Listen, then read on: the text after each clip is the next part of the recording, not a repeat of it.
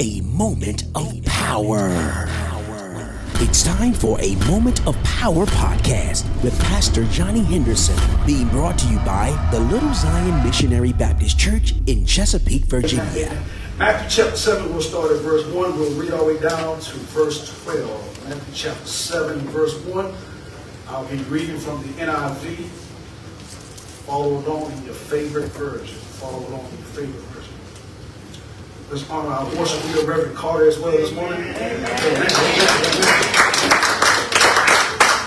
Reverend Carter is faithful, y'all. She's humble and she's faithful. Amen. Listen at these words. It says, Do not judge, or you too will be judged. Verse 2 For in the same way you judge others, you will be judged. And with the measure you use, it, we, it will be measured to you. Jesus asked the question in verse 3 Why do you look at the speck of sawdust in your brother's eye and pay no attention to the plank in your own eye? Let the church say, Why? Why? How can you say to your brother, let me take the speck out of your eye, when all the time there is a plank in your own eye? Verse 5, you hypocrites! First take the plank out of your own eye, and then you will see clearly to remove the speck from your brother's eye. Do not give dogs what is sacred. Do not throw or cast your pearls before swine, or cast, do not throw your pearls to pigs. If you do, they may trample them under their feet and turn and tear you to pieces. Ask, verse 7, ask and it will be given to you. Seek and you will find. Knock and the door will be opened to you. For everyone who asks receives. The one who seeks finds. And to the one who, who knocks, the door will be opened. Which of you, if your son asks for bread, will give him a stone? Or if he asks for a fish, will give him a snake. If you then, though you are evil, know how to give good gifts to your children, how much more will your Father in heaven give good gifts to those who ask him? Verse 12, so in everything, do to others what you would have them do to you. For this sums up the law and the prophets. I want to take my my subject this morning from verses 1 and 2, it says, Do not judge, or you too will be judged. For in the same way you judge others, you will be judged, and with the measure you use, it will be measured to you. I want to use as a subject this morning the prerogative of the disciple. The prerogatives of the disciples. Let's pray. God, we just thank you once again for the opportunity to stand behind the sacred podium and to minister your word to your people.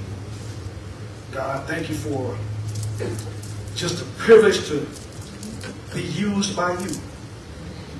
God, I don't take this responsibility or, or this assignment lightly. And so, God, as I stand here today, I pray that you would use me, God. May your people see all of you and none of me. May they hear all of you and hear none of Johnny. Because I realize it's not about me, it's simply all about you. And so, God, anoint me afresh as I stand to declare your word. I pray that you would give me a fresh anointing, help me to articulate what you have given me to share. I pray that you would speak to me and speak through me, God. And I pray that in the midst of it all, your people will be edified, and most of all, you will be glorified. God, if there's anyone under the sound of my voice that is not saved today, I pray that the end result will be them receiving the salvation of the Lord Jesus Christ. May you be glorified in everything we say and do, God. It's in Jesus' name I pray. Amen. Amen. You may be seated.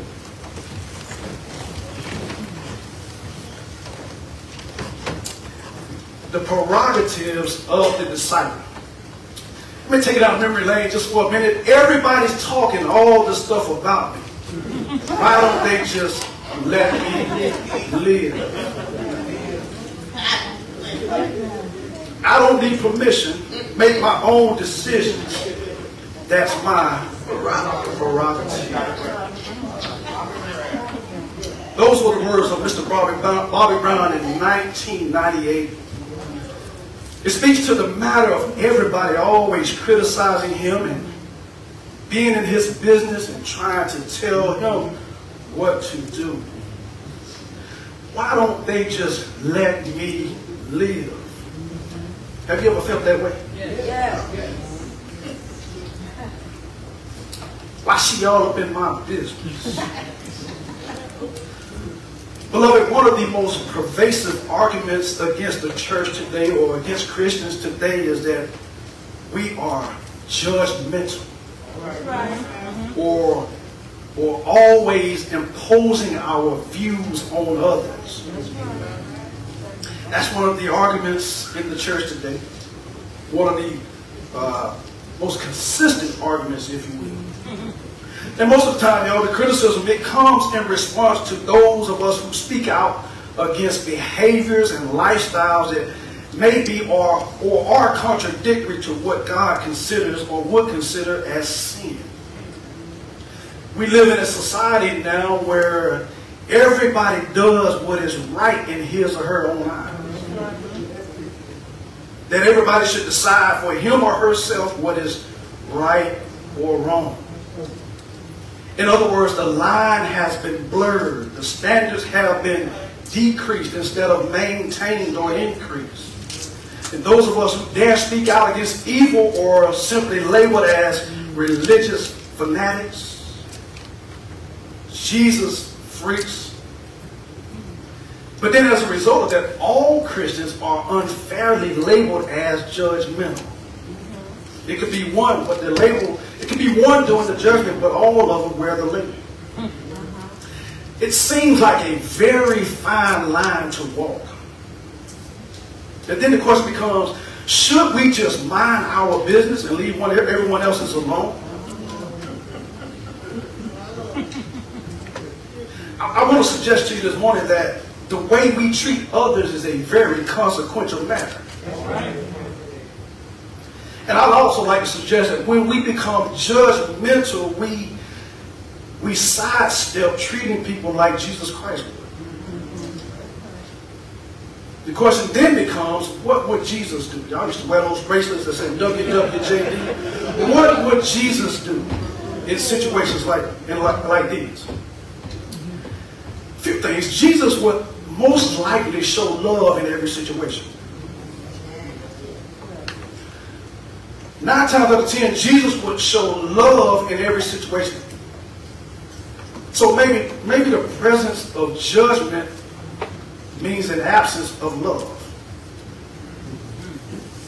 It, it, seems kind of hard to love somebody and judge them at the same time. I know we have this thing we used to call tough love. But there's a fine line between love and judging somebody. But secondly, Jesus in these situations, Jesus would most likely be helpful.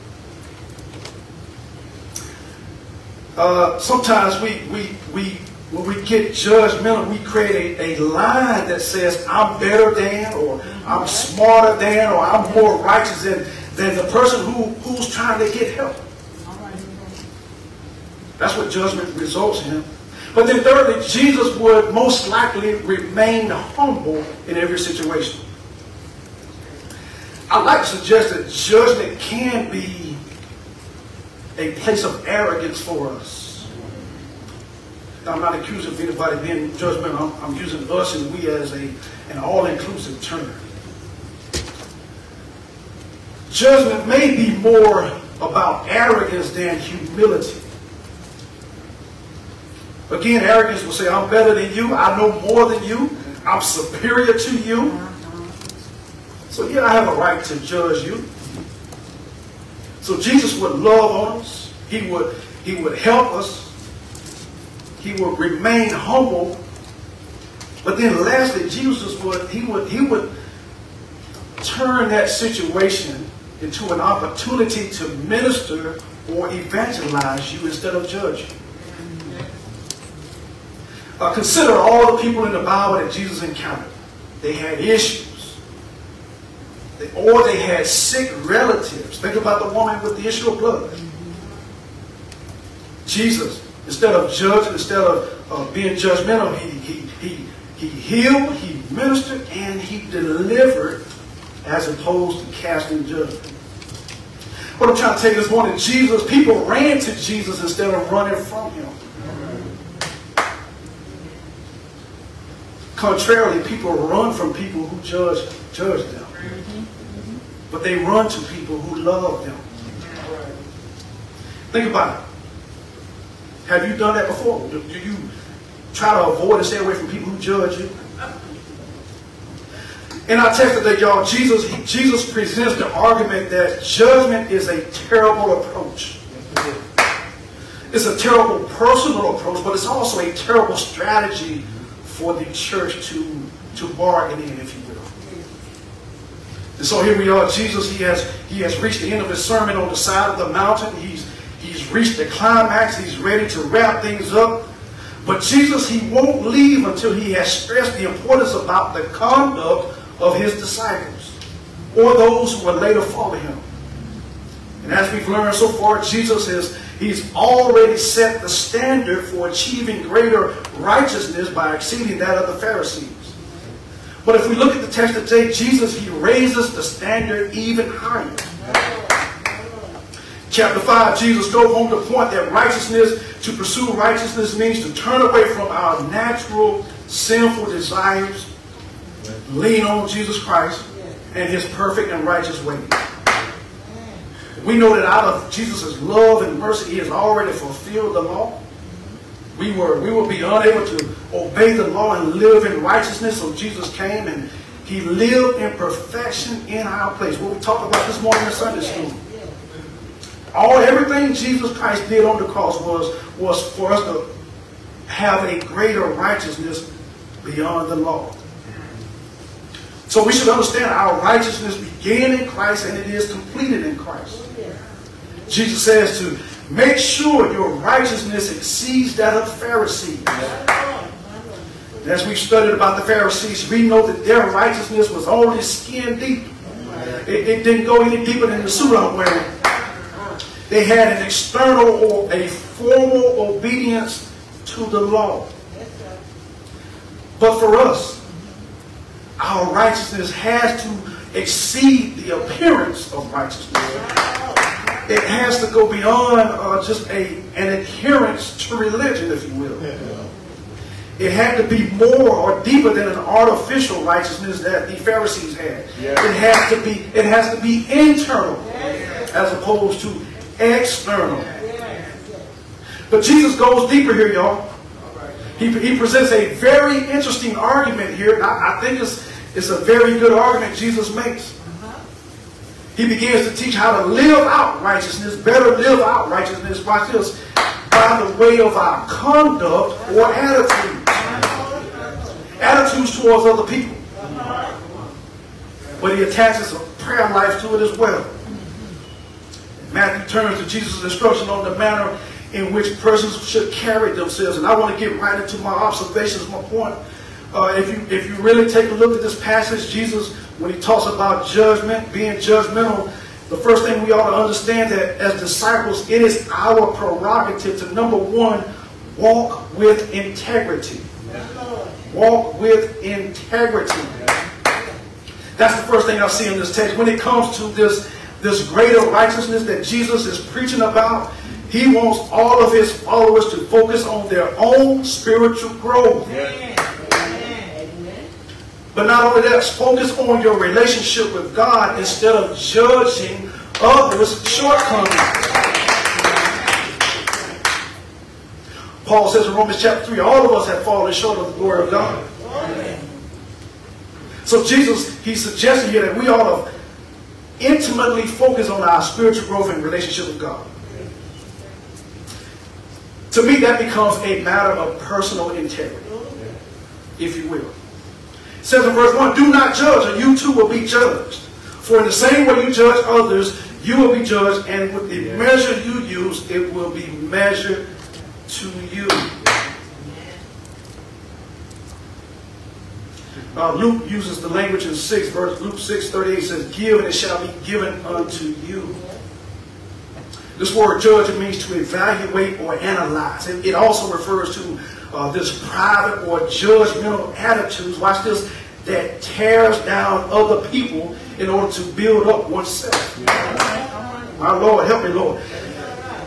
So a judgmental attitude, it, it is in essence a weapon to tear people down. That's the problem right there, y'all.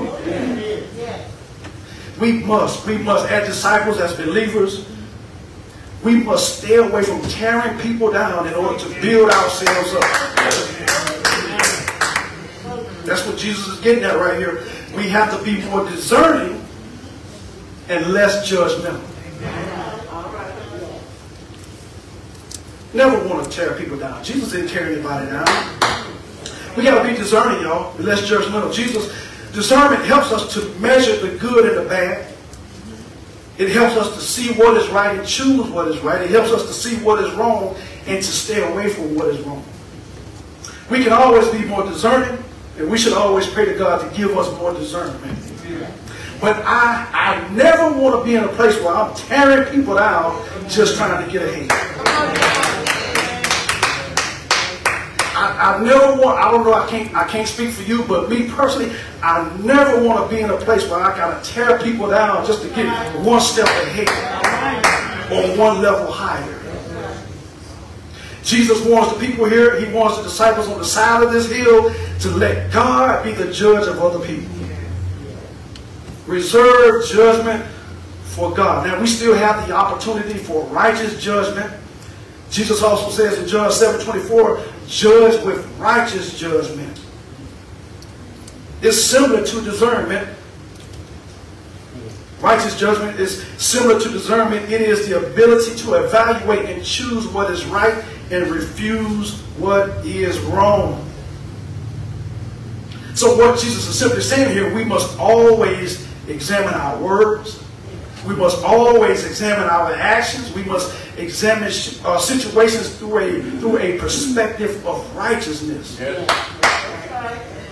So this is why I say, do not judge becomes a matter of personal integrity because it, it leads to an attitude of condemnation or us condemning people.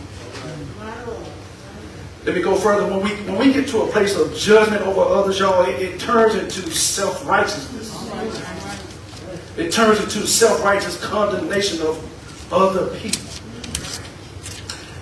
God is the only one who has the right and the prerogative to pass that kind of judgment. Oh, all, all judgment belongs to God. Oh, I don't have a heaven or a hell to put you in. And I, I want to, I assume you don't have a heaven or a hell to put me in. But I, I will leave that to God because I don't want to undermine God's authority. God has not made me judge and jury. I'm not qualified to be judge and jury. And so, can I suggest none of us have the, the power to redeem or save anybody? On that same token, if we don't have the power of salvation, we should also avoid trying to condemn people. But Jesus asked the question, why do we do this? It's a matter of personal integrity. He asked in verse 3, why do you look at the speck of sawdust in your brother's eye and pay no attention to the plank in your own eye? Why? How can you say to your brother, let me take the speck out of your eye, when all the time there is a plank in your own eye? I love it. Jesus goes on to call them hypocrites in verse 5. You hypocrite! Take the plank out of your own eye, then you will see clearly to remove the speck from your brother's eye. The question becomes, why are we so quick to judge others when we have our own issues?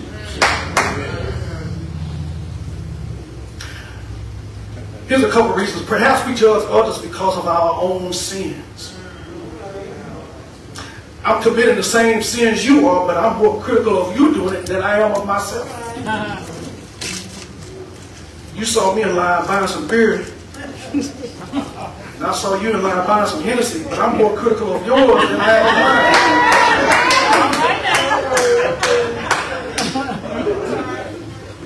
mine. We just look each other, we look at each other and give we, we give the hood head nod.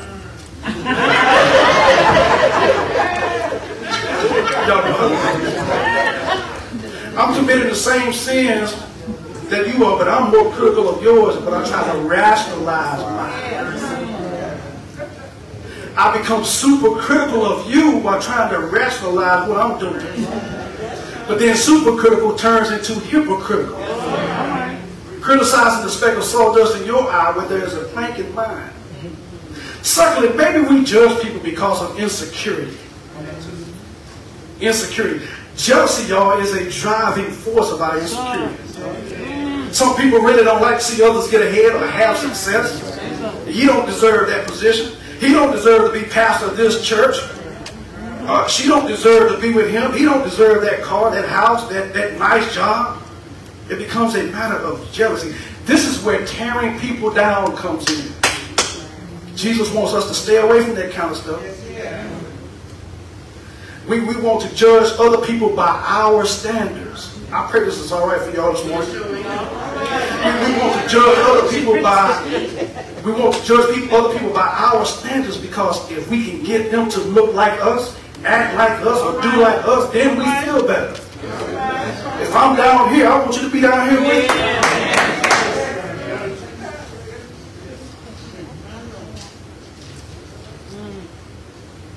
Thirdly, we judge people because of ignorance.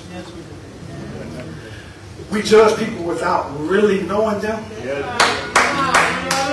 or knowing what they are about.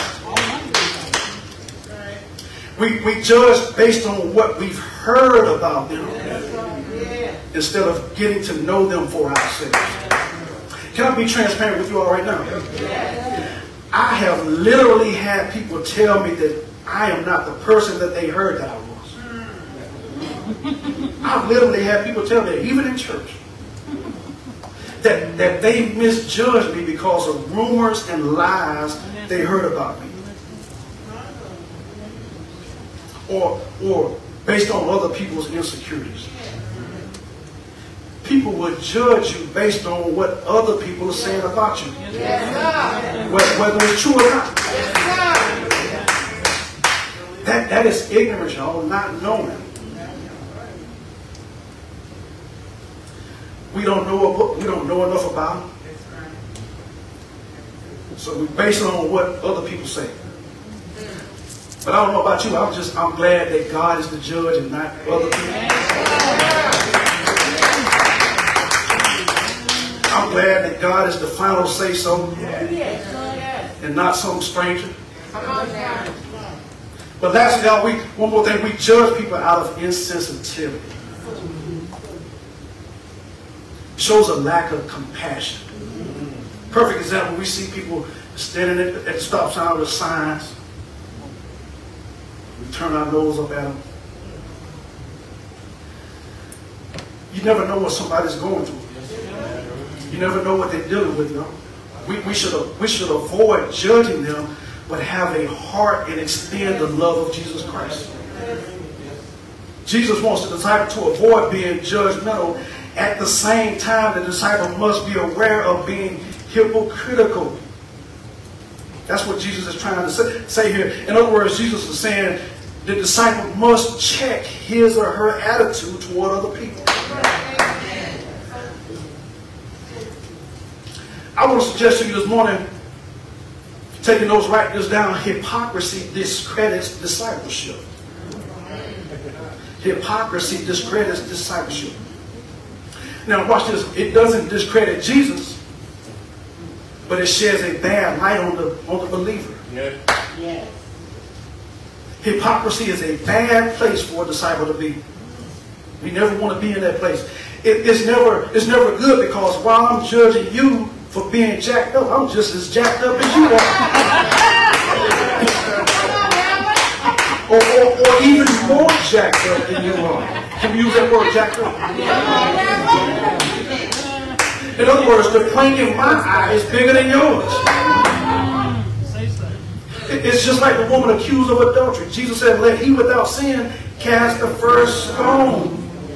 This is one of the reasons so many people have left the church. Because the amount of staggering hypocrisy they encounter amongst those who call themselves disciples. For us, y'all, we have to strive to love on people the same way Jesus did. Jesus tells us to examine our motives and conduct instead of judging others. That's right. So, number one, we must walk with integrity with regard to our attitudes towards others. That's what Jesus did. But number two, if I can press on, we, we, it is the prerogative of the disciple to remain dependent on God. Yeah. Gotta, we got to stay dependent on God. Three prerogatives I want to leave with you today. One of the ways we stay dependent on God is to stay covered in prayer. That's what Jesus points to in verses 7 and 8. He says, Ask and it will be given to you. Seeking you will find, knocking the door will be open to you. For everyone who asks receives, for the one, the one who seeks finds, and to the one who knocks, the door will be open. So Jesus says, number one, you got to walk with integrity, but number two, you got to stay dependent on God. In other words, you need to stay in prayer. I love how Jesus, y'all, he's correcting their attitudes about uh, their attitudes about giving, their, correcting them about their attitudes for people. He goes from that to giving them a word of encouragement. Beloved, the prerogative must be never stop praying. Never stop praying. Make, you want to make prayer your favorite weapon. That was in the devotion I sent out the other day. Never stop praying. Jesus says to keep on asking, keep on seeking, keep on knocking. We have to be of the mindset that, that God is only a prayer away at all times. Notice the verbs in the scripture, it is, it is a present tense. He says, uh, ask, seek, knock. That's present tense, y'all, which means to me it is an ongoing activity. Paul says, never cease praying. Asking, seeking, knocking. It, it, also, it also indicates to us the importance of a persistent and consistent prayer life. That's big, y'all, because only through prayer can we stay in contact with God. Only through prayer can we know what God wants us to do. Only through prayer can we draw strength through God to or from God to help us in all areas of our lives. And this is good because Jesus makes a guarantee, guarantee here that God will answer our prayers if we remain persistent. If we keep asking, keep seeking, keep knocking, Jesus guarantees that God will answer. He will respond. It says in verse 8, For everyone who asks receives, and everyone who seeks finds, and to the one who knocks the door will be opened. I love Jeremiah 29 13. God told the prophet Jeremiah, You will seek me and find me when you seek me with all your heart. Jesus used the word, he says, keep. There's an indication there that God may not answer immediately, but the encouragement is to don't to not give up. That's the encouragement. Don't give up. Don't stop praying. Sometimes we must keep on knocking and wait for God to answer. We got to continue to trust God and stay in prayer. But Jesus promises that we will receive, find, or have that door open to us, y'all. Keep pursuing God. That's the prerogative of the disciple. Don't give up after a few tries and think that God is not hearing you. But the mandate is to stay faithful, stay focused, and keep at it. Jesus assures us that we will be rewarded in some kind of way. Uh, don't, don't stop knocking even when the door don't seem like it's going to open. Keep on knocking. Keep, keep on praying. But stay patient. Stay faithful. Jesus uses a parable here. He says in verse 9, Which of you, if your son asks for bread, will give him a stone? Or, or if he asks for a fish, will give him a steak? If you then, uh, through, though you are evil, know how to give good gifts to your children, how much more will your Father in heaven give good gifts to those who ask him? In other words, Jesus is saying God is not selfish or stingy. In other words, we don't have to beg him when we go, go to him with our request. We should know that God is a loving Father who understands us. He cares about us. He comforts us. And he is willing to give good to those who ask him. This is what Paul says in Philippians 4, to present your request to God. Or the King James, let your request be made known unto God. And then he goes on, the peace of God which passes all understanding shall keep your hearts and mind through Christ Jesus. We must be committed to prayer. Yes, yes. Amen. Yes. We got to be committed to prayer, though. But it seems like Jesus and Paul, they both agree that there has to be an expectation attached to our prayer. If you read Jesus' word and you look at Paul's words, it seems like they are in agreement, but it's, that it's not just a prayer, but it is an expectation that has to be attached to it. Uh, don't just submit prayer as if it's just a routine thing, but have an expectation that God will come through for you. Are you hearing me this morning?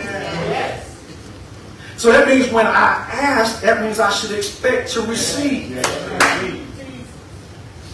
You cannot have an expectation to God to answer a prayer if you have not submitted that prayer.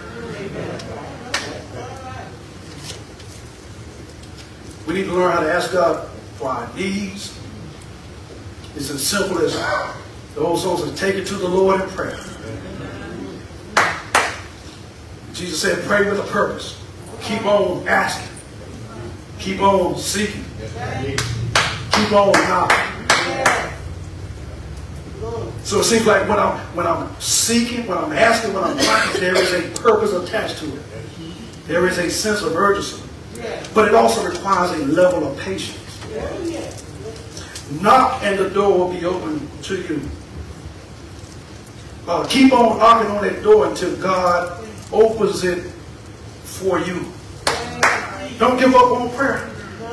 Don't give up on it. He may not answer when we want to, but he's always right on time.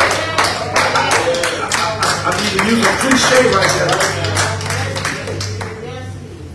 But prayer is also where we see covenant with God also. This is where God meets us in relationship. Jesus says, for everyone who asks receives. The one who seeks finds.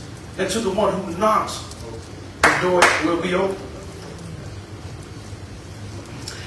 There's a covenant promise there that God will meet us in our commitment to prayer. So, number one, the disciple must walk with integrity. Number two, the disciple must always depend on God. And last point here, and I'm going to get on out of your way. It is the prerogative of the disciple to, number three, minimize harm to others.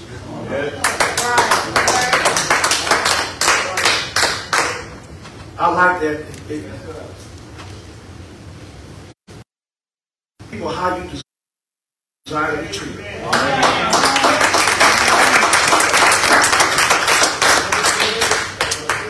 This is the last sermon from this sermon on the Mount. Uh, we should strive to treat others the way Jesus would. Better yet, imagine if you were on the receiving end of judgment, condemnation, or or harsh treatment. Imagine if you were on the receiving end of that, and you probably have been on the receiving end of it.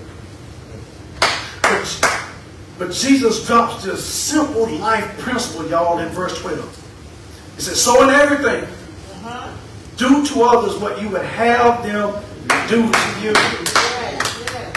For this songs of the law and the prophets. I watch a lot of Fred Sanford. I love Sanford and Son. there's an episode, Fred and Lamont are arguing or something going on, and Fred kind of flips this thing. He says, do unto others before they do it to you. before they do it to you. But Jesus says, do to others what you would have them do to you. This sums up the law and the prophet. We know the law for, for all intents and purposes was for avoiding sin but Jesus says there's some action on our behalf, and this is what we call the golden rule. The golden rule that Jesus shares here is the kind of love God shows to us every day. When Jesus was hung on that cross, think about that love that God was showing you in that in that moment right there. Yes, yes. When you get up every morning, you thank God for His grace and mercy. You think about how God has forgiven your sins. And you think about how God continues to love you in spite of all of your mess. This is the kind of love that God shows us every day, and we ought to we ought to extend that same love to everybody else. That's what I want shown to me. I want to be I want to be treated right, so it would behoove me to treat others right. It's a very simple principle because Jesus calls on us to consider the needs and feelings of other people. And we know everything now is influenced by social status. And so many people are doing whatever they can to get ahead, even at the expense of others. But Jesus makes it clear that even now, even in 2022, discipleship cannot be void of love and care. It should be present in all disciples. This is significant, y'all. I love it because the Lord desires each of us to practice what He taught. God wants us to put these teachings into everyday practice. And then it also shows obedience. We have to be obedient to God. We cannot be, uh, discipleship cannot be separated from obedience to God. If we are to be what God desires us to be, we have to live by what He teaches, by the way He teaches us to live.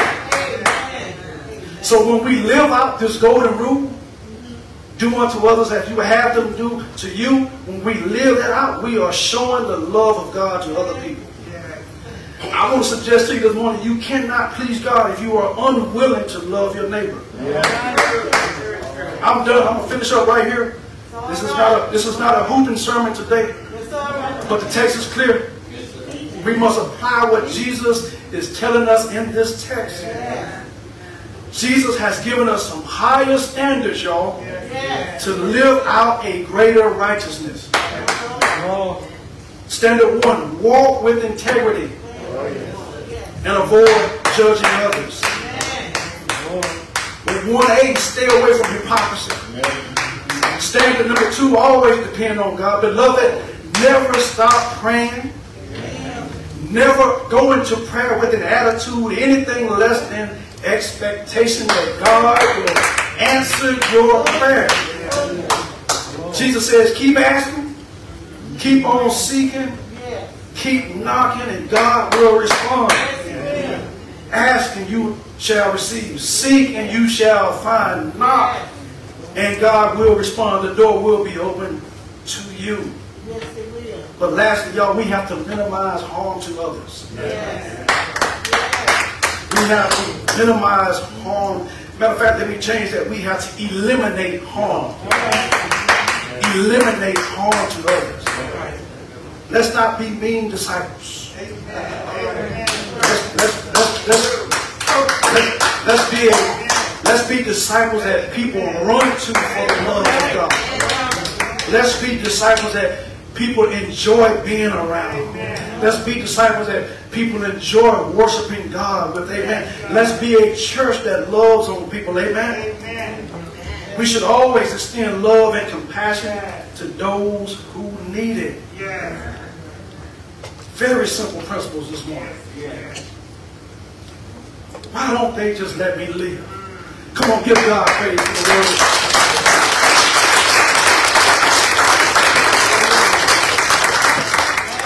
Those are the prerogatives, y'all.